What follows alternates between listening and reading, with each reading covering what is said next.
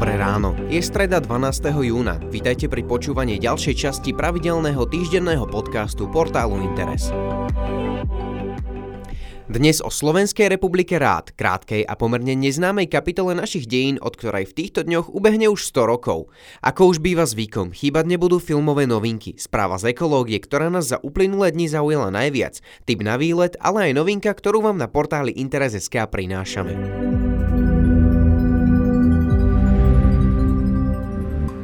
Koniec prvej svetovej vojny bol pre strednú a východnú Európu ako aj balkánsky polostrov takmer rovnako búrlivým obdobím ako jej začiatok.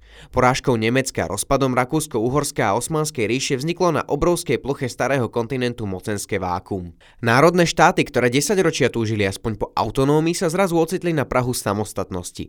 Keď však zrazu neexistoval veľký štátny útvar, ktorý by emócie držal na úzde, začali si národné štáty nárokovať aj územia, ktoré im patriť nemali. V našich dejinách to vyústilo napríklad osamostatnením východného a južného Slovenska. Slovenská republika rád však neexistovala ani 4 nedele. V oktobri minulého roka sme si spoločne s našimi susedmi pripomínali veľkú významnú udalosť. Presne 100 rokov ubehlo od momentu, kedy na sklonku Prvej svetovej vojny vznikla Československá republika. Práve týmto turbulentným udalostiam sme vtedy venovali aj jeden z prvých podcastov nášho portálu. Novovzniknuté Československo však už počas prvých mesiacov muselo riešiť nemalé problémy. Napríklad otrhnutie východnej časti Slovenska a veľkej časti južného Slovenska od zvyšku krajiny a vyhlásenie Slovenskej republiky rád. Ak sa chceme pozrieť na to prečo a ako vlastne Slovenská republika rád vznikla, musíme sa pozrieť na dejiny susedného Maďarska. Po rozpade Rakúsko-Uhorska vznikla na území Maďarská demokratická republika, ktorá dúfala, že ak pristojí na podmienky víťaznej dohody, udrží si svoje hranice z obdobia pred veľkou vojnou. Takýto kompromis však nevyšiel a tak upriamilo Maďarsko svoju pozornosť na východ do Ruska, kde v tom čase prebiehala komunistická revolúcia. Práve z Ruska sa do Maďarska vrátilo množstvo ľavicových revolucionárov na čele s Bélom Kunom. Ten v Maďarsku založil komunistickú stranu, ktorá 21. marca 1919 prevzala moc a ohlásila založenie Maďarskej republiky rád inšpirovanú ideológiou diktatúry proletariátu. V susedstve demokratického Československa na hranici, ktorá v tom čase mimochodom ešte stále nebola vytýčená medzinárodnými dohodami, teda vzniklo komunistické a diktatorské Maďarsko. Komunisti získali podporu obyvateľstva najmä populistickým a nacionalistickým hlásaním o obnovení Veľkého Maďarska. V apríli 1919 teda proti Maďarskej republike rád vojensky na súhlas štátov dohody zasiahli ako rumunské, tak aj československé jednotky. Kým tým rumúnskym sa pomerne darilo, československá armáda sa už v máji dostala pod tlak silného protiútoku. Ten vyvrcholil vojenským obsadením východného a veľkej časti južného Slovenska, maďarskými jednotkami a otrhnutím asi dvoch tretín Slovenska od zvyšku Československa. Skôr ako o otrhnutí či osamostatnení časti Slovenska by sme teda mohli hovoriť o anexii. Slovenská republika rád vznikla na území okupovanom maďarskými vojskami a stala sa de facto úplne závislou na Maďarskej republike rád. Môžeme tiež predpokladať, že ak by neprešiel jej skorý koniec, východné Slovensko a veľká časť južného Slovenska by boli postupom času formálne pričlenené k Maďarsku.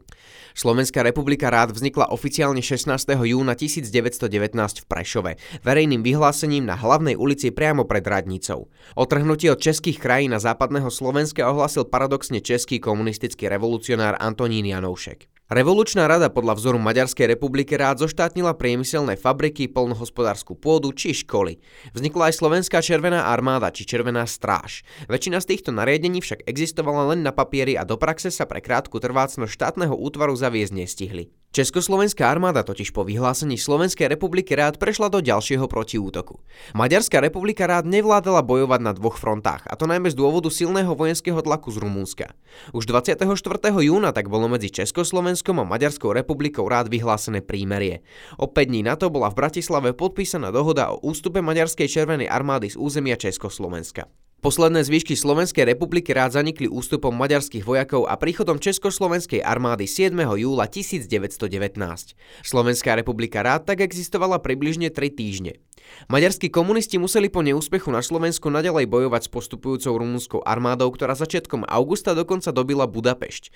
Maďarská republika rád sa stala minulosťou a u našich južných susedov sa rozputala kapitola známa ako Biely teror. V snahe absolútne vymazať pozostatky komunistické revolúcie boli predstavitelia Maďarskej republiky rád prenasledovaný a často bez akéhokoľvek súdneho procesu popravovaný. V marci 1920 vzniká Maďarské kráľovstvo, ktoré existovalo až do roku 1946.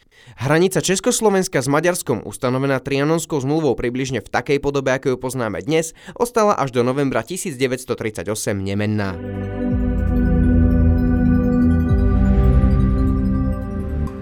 Do našich kín dorazia aj tento týždeň snímky, ktoré sa určite oplatí vidieť. V prvej rade je to štvrté pokračovanie Men in Black, v ktorom si už tentokrát nezahrá Will Smith a Tommy Lee Jones, ale môžeme sa tešiť na Tessu Thompson po boku Chrisa Hemswortha. Tentokrát však budú agenti čeliť hrozbe, ktorá sa ukrýva v ich vlastných radoch. Mimo iného sa môžete tešiť aj na titul Rodičia pod parou, v ktorom vás v hlavných úlohách okuzlia herci Alec Baldwin a Salma Hayek. Tí musia čeliť jednej katastrofe za druhou, pretože sa im ich finančná stabilita rozpadá priamo pod nohami. A tak si raz za čas pomôžu pohárikom niečoho povzbudzujúceho.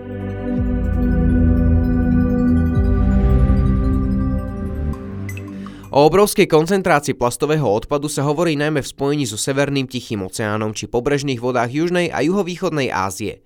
Problém s plastovým odpadom je však globálny. Najnovšie nás o tom presvedčila správa Svetového fondu na ochranu prírody. Tá hovorí o znečistení Stredozemného mora, kde sa aktuálne má nachádzať 247 miliard kusov plastov, pričom do roku 2050 má toto množstvo vzrásť až štvornásobne. Veľkou záťažou pre more oddelujúce Európu od Afriky sú pritom milióny turistov. Odborníci totiž predpokladajú, že približne polovica odpadu sa dostáva do mora priamo z pláží a ďalších 30% z vnútrozemia prostredníctvom riek. Ak sa teda tento rok chystáte do Egypta, Tuniska, Španielska, Francúzska, Talianska, Grécka či Turecka, skúste sa zamyslieť nad tým, či chcete k znečisťovaniu Stredozemného mora prispieť aj vy. Ak ste fanúšikom železničnej dopravy a objavovania zaujímavých miest u našich východných susedov, potom vás určite poteší správa, že od 9. júna premáva medzi Košicami a západoukrajinským Mukačevom priame železničné spojenie. S krátkými hraničnými kontrolami v Čiernej nad Tisou a v Čope sa do Mukačeva z metropoly východu dostanete za menej ako 4 hodiny. Objavovať potom môžete zaujímavé miesta historického mesta, ktoré dokonca v rokoch 1919 až 1938 patrilo Československu. Cestovať však môžete aj naďalej na východ. V Mukačeve si na cestujúcich zo Slovenska počkajú prípoje do Odesy, Kieva, Charkova či Lvova.